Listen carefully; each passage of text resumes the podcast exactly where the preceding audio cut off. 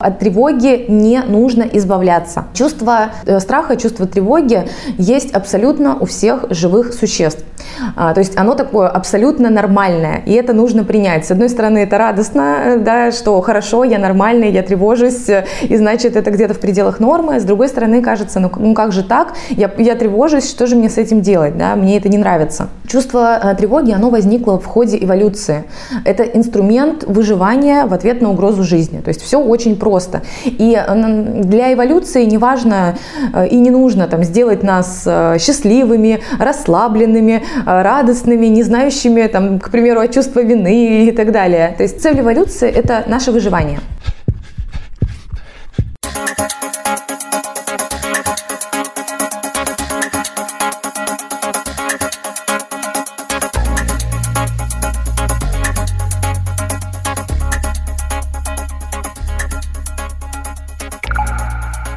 Всем привет, подкаст «Гибкий ЗОЖ».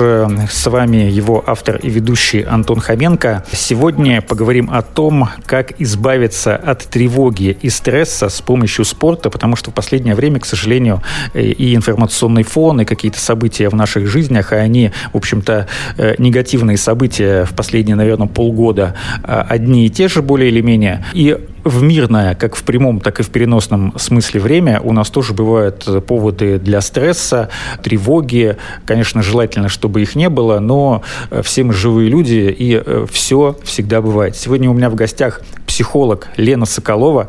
Привет, Лена. Привет, привет. Мы разберемся, как с помощью спорта, физических нагрузок и другого рода активностей избавиться от тревоги и стресса. Тревожность и тревога – это одно и то же? Нет, тревожность и тревога – это немного разные понятия.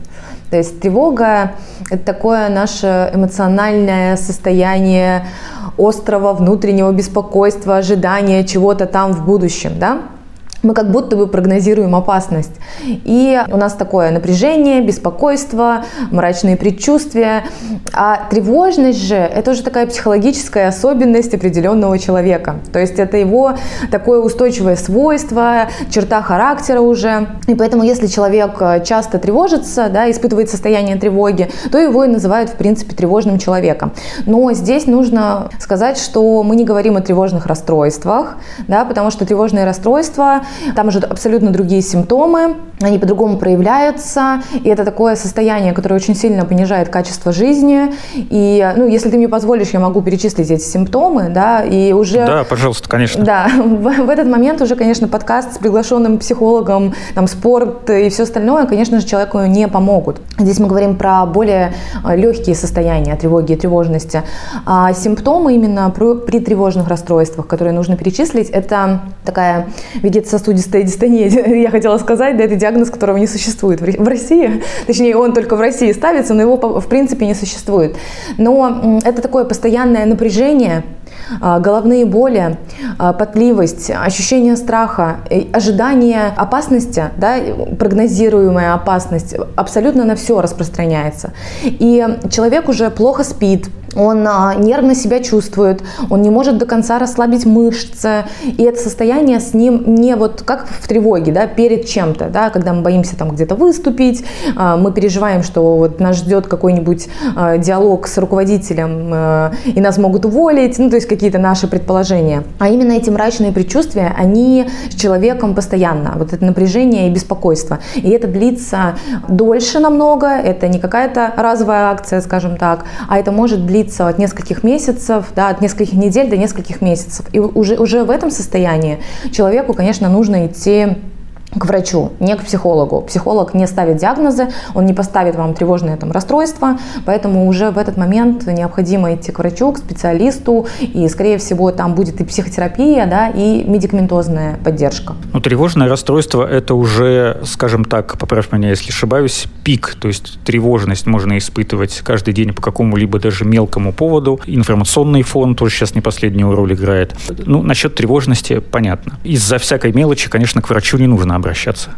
Хотя, что считать мелочью? Что считать мелочью? Да, нет, опять-таки, вот то, что я проговорила, если у вас э, все эти симптомы как бы тревоги, но она уже такая фоновая, постоянная и очень длительное время с вами, что вы уже даже не можете отследить, когда же эта тревога наступила, и почему вы ее испытываете, и вы испытываете ее из-за всего, вот тогда действительно это уже вообще, ну, то есть понятно, что я сейчас не скажу, да, есть МКБ-10, да, по которому ставят диагнозы DSM-5, да, такие, по которому ставят диагнозы врачи, псих, психиатры. Психолог не ставит, опять-таки, никаких диагнозов, да, не может сказать, есть ли у вас тревожное расстройство, но может предположить вот именно по этим симптомам и отправить, соответственно, вас к психиатру или к врачу. Да, когда вы понимаете, что это уже фоново, постоянно, всегда неконтролируемо, и это очень сильно влияет на качество жизни, вот это важный момент, что я не сплю, не ем, не могу расслабить мышцы, я очень нервозно себя ощущаю, я за все переживаю. Есть вот тоже такая хорошая шкала, которую можно пройти в интернете просто, набрать шкала диагностики Шихана, да, тревожности. И вам тоже там покажет уровень вашей тревожности, то есть обычно такой стандартный уровень там покажет нормальный, оранжевенькая такая полосочка, то есть нормально, все мы немножечко тревожимся. А если тревога действительно высокая, то будет указан клинически высокий уровень тревоги. И вот с ним уже тогда можно обращаться к специалисту.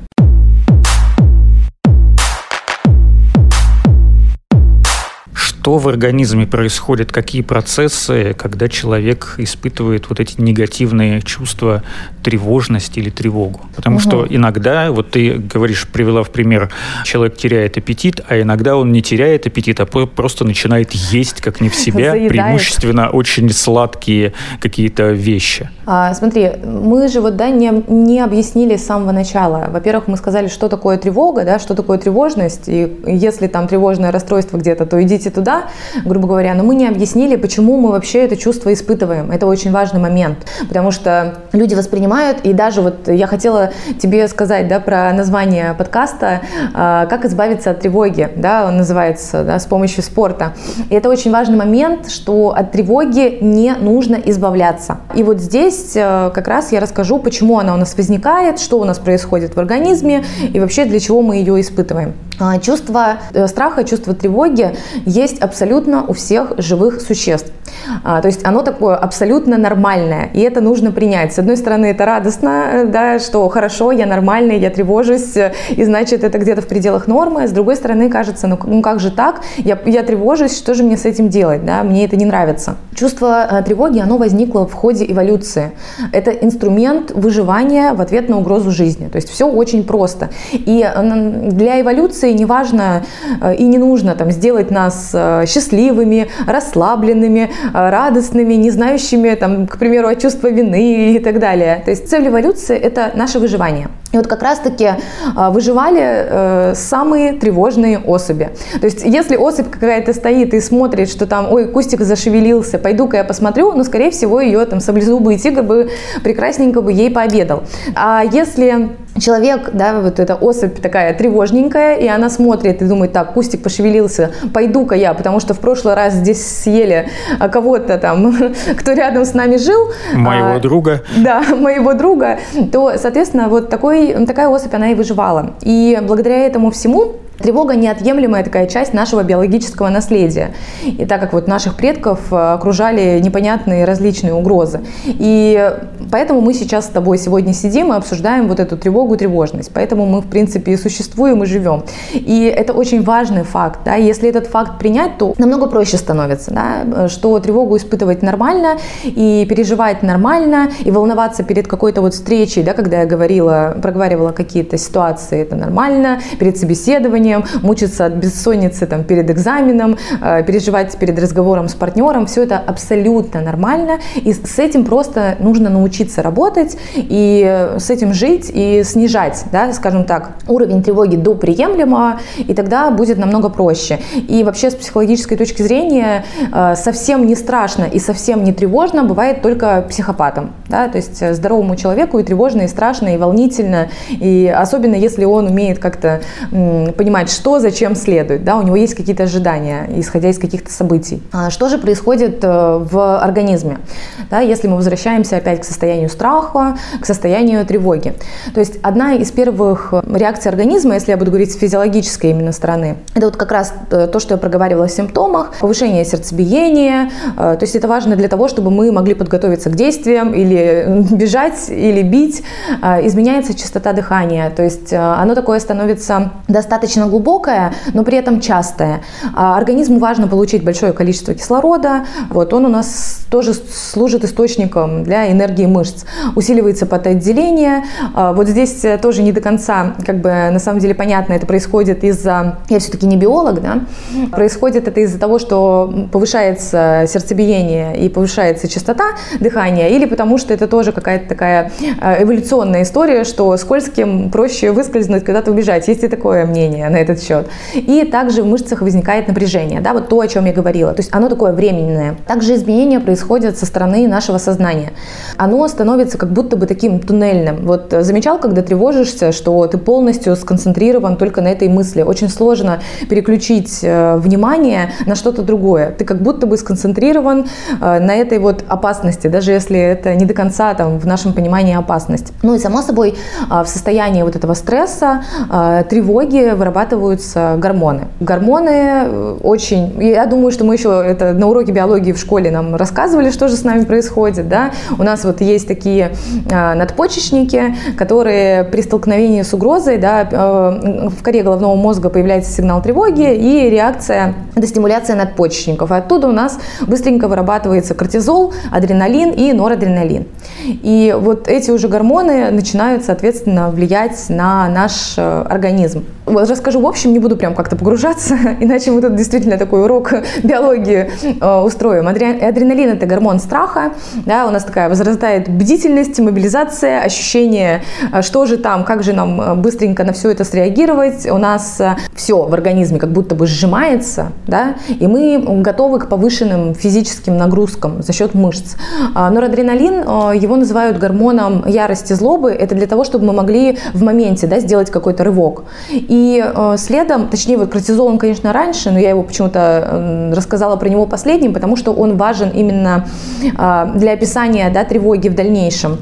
Это также э, гормон, который вырабатывается, опять-таки, в стрессовых ситуациях. Его так и называют сейчас, да, везде очень много можно прочитать, где кортизол, гормон стресса.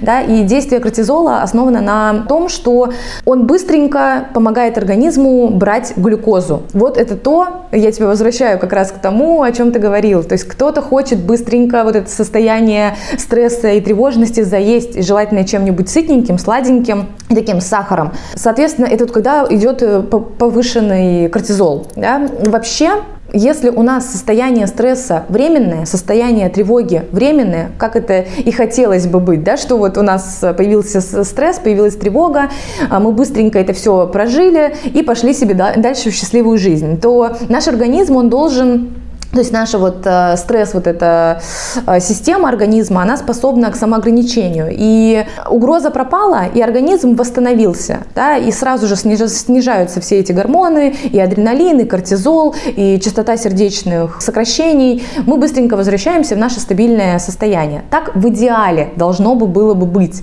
Но, э, к сожалению, вокруг нас слишком много стресса. И э, вообще, в принципе, у современного человека все, что угодно приводит к стрессу. Э, очень много событий, очень много людей, особенно если это мегаполис, особенно если это какая-то там просто нестабильная обстановка, как я и говорила, тревога. Что приводит к тревоге? Состояние э, не во-первых, ожидание да, опасности, а во-вторых, непонимание, что, что же будет, как же, как мне сейчас себя вести, то есть что-то такое неожиданное, возможно, непонятное, мы еще этого не знаем. И это тоже приводит к состоянию стресса и тревоги. Я, кажется, понимаю, с чем связана физическая активность и избавление от стресса, от тревожности. Ну, от стресса в первую очередь. Потому что, раз ты, как ты сама сказала, кортизол – это так называемый гормон стресса, который что делает? Забирает глюкозу. Угу. Да? Я правильно понял? Да, все так. Глюкоза нужна организму для выносливости. Если ты, например, перед длинной пробежкой не поел, ну там за какое-то время, то у тебя недостаточно в организме глюкозы. Вот. И э, я запутался. То есть и для физической нагрузки нужна глюкоза, но кортизол ее забрал. Какая связь между физической нагрузкой и избавлением от стресса?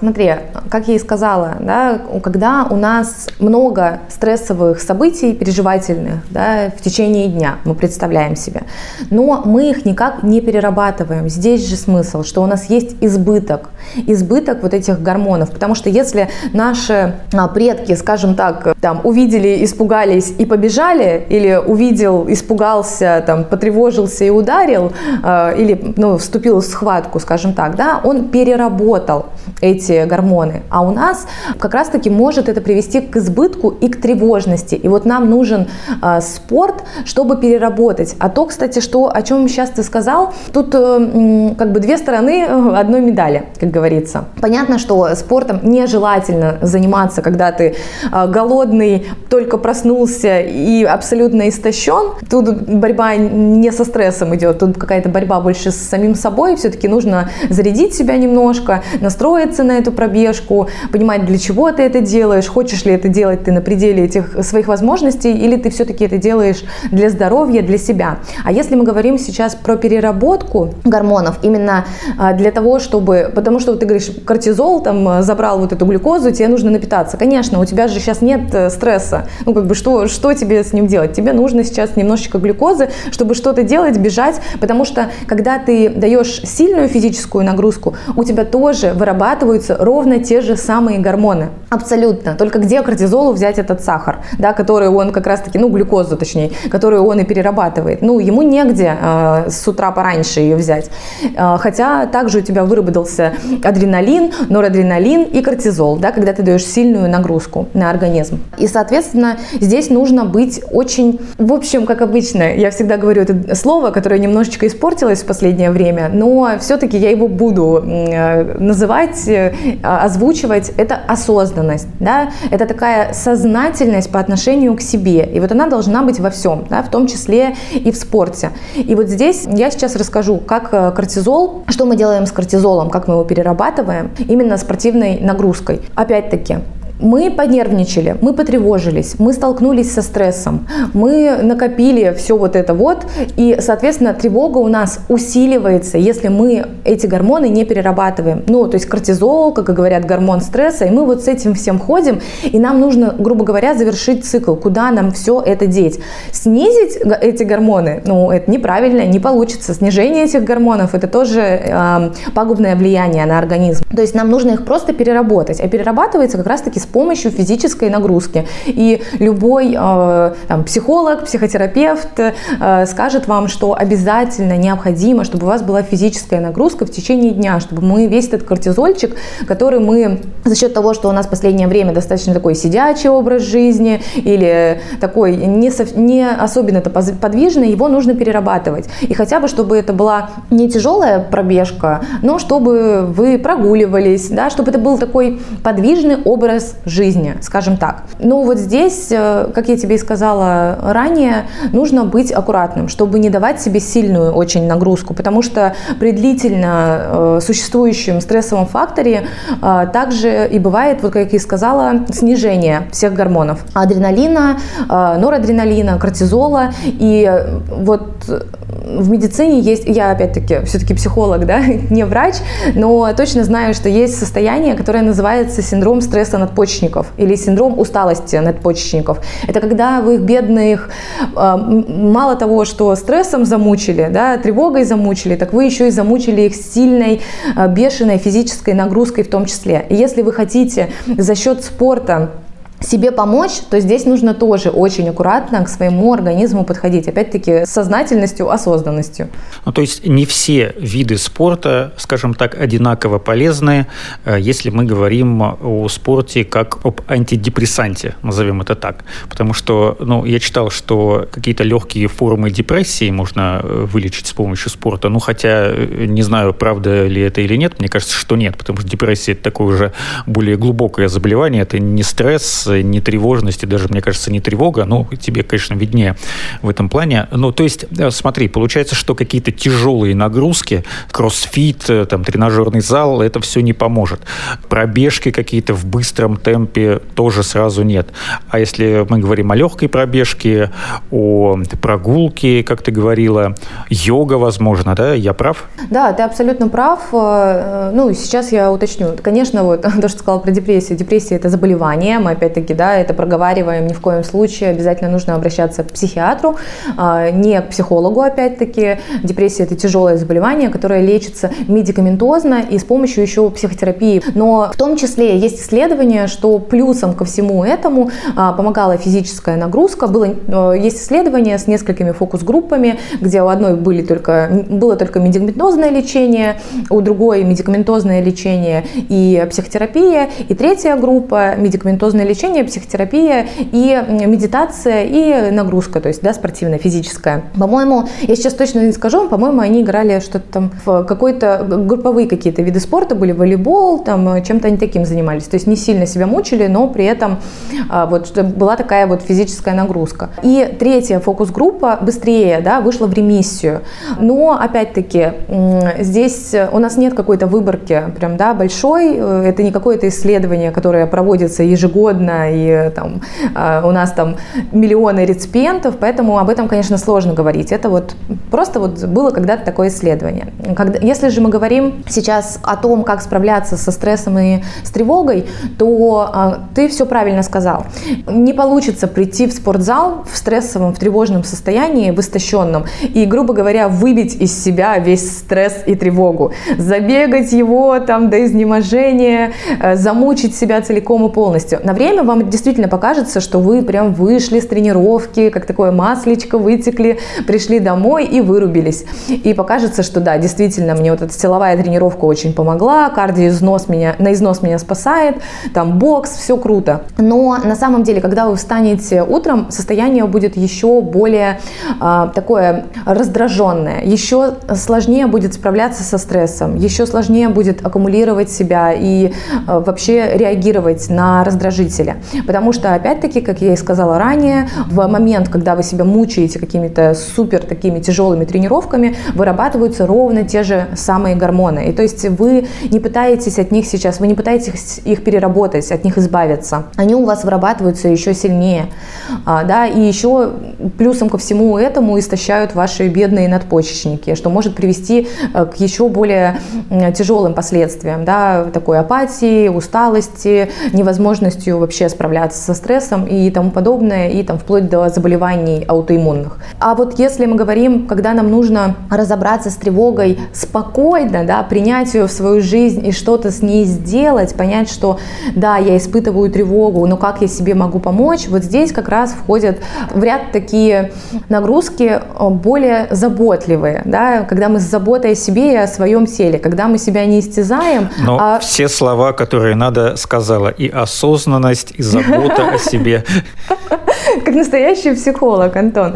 Да, конечно, конечно, но все-таки, все-таки я не могу этого не сказать, потому что все, что мы сделать можем по отношению к себе, это в первую очередь позаботиться. Как о самом ценном, важном да, человеке, которому еще приходится и далее, и далее справляться со стрессом. Потому что если мы о себе не позаботимся, то кто о нас позаботится, грубо говоря.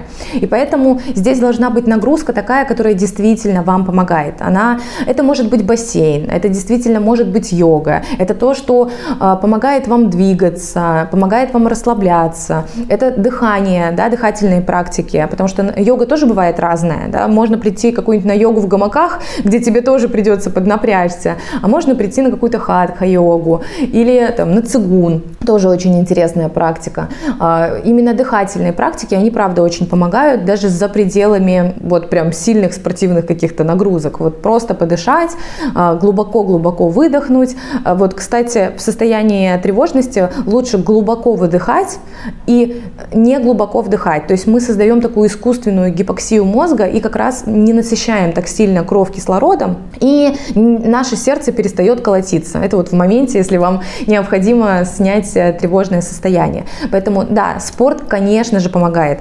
Подвижный образ жизни, он необходим. Кортизол так или иначе у вас вырабатывается, даже если вам кажется, что так, ну я собаку на дороге не встретил, на меня сегодня никто не наорал, но, собственно, у нас у всех есть телеграм-каналы, мы все читаем новости, мы все видим да, какие-то картинки, мы все в это погружены, и поэтому так или иначе нужно снимать вот это состояние э, тревоги каким-то образом. И даже элементарно растяжка вам уже поможет. Вот просто потянуться, подышать, э, сделать элементарно какую-то утреннюю или вечернюю зарядку, э, там, полежать на каком-нибудь аппликаторе Кузнецова, и это вклад и в здоровье, и вклад в тело, и вклад в ментальную составляющую.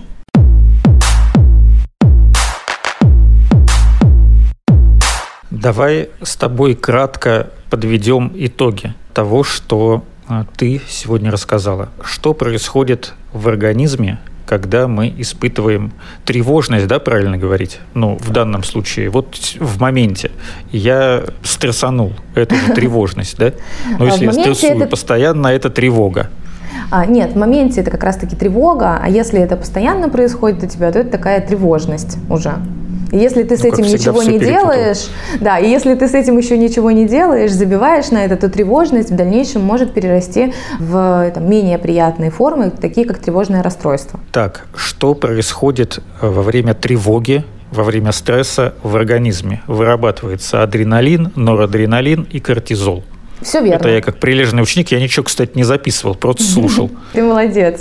Да, вырабатываются именно эти гормоны, и если стресс, как я и сказала, редкий, да, это такое временное явление, то наша нервная система, в принципе, справляется с тем, чтобы обратно эти гормоны снизить, так сказать, да, вернуть их в норму. А вот можешь рассказать, ну, понятно, кортизол, гормон стресса, если коротко, вот остальные, адреналин вырабатывается, когда мы готовимся, не знаю, там, к чему-то опасному, да, например, прыгнуть с парашютом, ну, это уж я прям такое взял. Или, например, тяжелый разговор с начальником. Вот я иду, волнуюсь, э, повысит он мне зарплату или пошлет меня. Это тоже адреналин вырабатывается в этот момент? Да, все, все это правильно. Пример приведен верный. Скажем так, не имеет значения сейчас, э, что ты будешь делать, прыгать с парашютом или, как я тебе говорила ранее, э, встретишь саблезубого тигра где-нибудь там в пустыне, да, или где-то. Но это вообще маловероятно. Собственно, в саванне. Вот, это я говорю про наших предков. Или ты действительно, э, не знаю, шел по пешеходному э, переходу, и перед тобой машина резко остановилась. Или ты действительно готовишься к какому-то выступлению, которое в дальнейшем ну, должно сделать тебя знаменитым. Э, это тоже все абсолютно и те же, одни и те же самые гормоны вырабатываются. Про норадреналин еще скажи. Как я вообще сказала. реально не понимаю, что это такое. Я, как и сказала, норадреналин – это такой предшественник э, адреналина, и его называют гормоном ярости. Если адреналин называют гормоном страха, кортизол – гормоном стресса, то норадреналин называют гормоном ярости. Это то есть, э, когда ты готов совершить какое-то действие. То есть он а, вырабатывается, его действие достаточно краткое, насколько я понимаю. А, опять-таки, повторюсь, я психолог, да, не эндокринолог, не биолог, а, но это как раз состояние вот этого рывка, чтобы сделать вот сейчас, в моменте? Для того, чтобы победить вот это состояние тревоги и стресса, можно, конечно, поесть сладенького, но это ничего, кроме того, что, не знаю, приблизит вас к сахарному диабету, больше ничего не случится. На маленький шажок, возможно. Мы говорили сегодня о занятиях спортом. Почему, давай еще раз повторим, но коротко, тяжелые упражнения все равно в моменте дадут какой-то эффект, но если вы вечером, например, сходили в спортзал, убивались там из последних сил, возможно, вечером вам будет э, приятно классно, комфортно, и вы быстро заснете, но почему утром все равно проснешься разбитым, раздраженным и еще более в стрессовом состоянии из-за этого? Потому что, как я и сказала ранее, такими нагрузками мы снова погружаем организм в состояние того же стресса, абсолютно того же, что и ранее.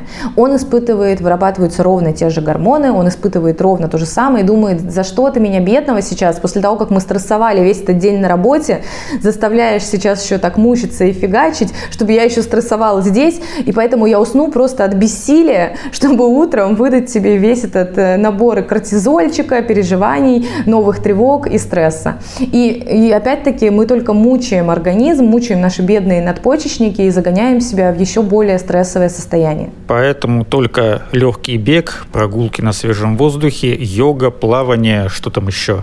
Э, это все что угодно. Это статичные нагрузки в сочетании с дыхательными практиками. Да? Это пилатес, йога, это плавание. Вот бассейн вообще всегда прекрасная нагрузка. Особенно если не считать в голове, я должен сейчас проплыть 15 бассейнов, чтобы что-то там. Да? А когда расслабляемся, а, погружаемся просто в воду и пытаемся вот как-то расслабиться в этот момент и дать при этом физическую нагрузку. Прогулки, а, легкая пробежка, а, даже просто вот э, такая активная ходьба вокруг дома, если вы понимаете, что вы не находили свои 10 шагов, но сходите вот до магазина только поактивнее чуть-чуть, и в принципе этого уже будет достаточно достаточно. Значит ли это, что люди, которые занимаются э, вот этими видами активности, легкий бег, прогулки и так далее, вот о которых ты сейчас говорила, они более регулярно, если они это делают, хотя бы несколько раз в неделю, э, что они более стрессоустойчивые, чем те, кто этим не занимается вообще или занимается, ну так, от случая к случаю? Ну смотри, прям какой-то э, корреляции между этим, да, нет, или прям каких-то, какой-то доказательной у меня истории сейчас, чтобы я сейчас выложила тебе все факты и сказала, что так и есть есть. Но вообще считается, что да. А, конечно, э, все индивидуально, все очень индивидуально. А, то есть если у человека это какая-то не хроническая уже тревожность, если человек, э, у него нет коморбидности с какими-то другими заболеваниями, э, то есть, а вот просто он такой здоровый человек, немножечко тревожный, то, конечно, конечно, такие люди, они а, более стрессоустойчивы, более морально, скажем так, подготовлены к каким-то будущим событиям события тревожным. Лена, спасибо тебе большое. Лена Соколова, психолог э, из Санкт-Петербурга. Ты же в Санкт-Петербурге, да, у тебя кабинет? Ну, я и онлайн в том числе принимаю, конечно. Я принимаю онлайн. Поэтому у меня много клиентов с разных стран, с разных городов. Еще есть один момент, скажем так, такая традиция. Когда кто-то у меня в гостях, какой-то эксперт, скажем так, у подкаста «Гибкий ЗОЖ» со временем, уже больше года он выходит, э, сложился, ну, не знаю, такой девиз, что ли, или слоган «Будьте красивыми, здоровыми и гибкими». И вот два слова говорю я, а «и гибкими» говорит гость. Вот я тебя сейчас тоже попрошу это сделать. Хорошо. Лена, спасибо тебе большое. Это был очередной выпуск подкаста «Гибкий ЗОЖ». Будьте красивыми, здоровыми и гибкими. Спасибо. Не забывайте ставить нам лайки в Яндекс Музыке и желательно только 5 звезд в Apple подкастах. До встречи э, в следующих выпусках. Пока. Пока-пока.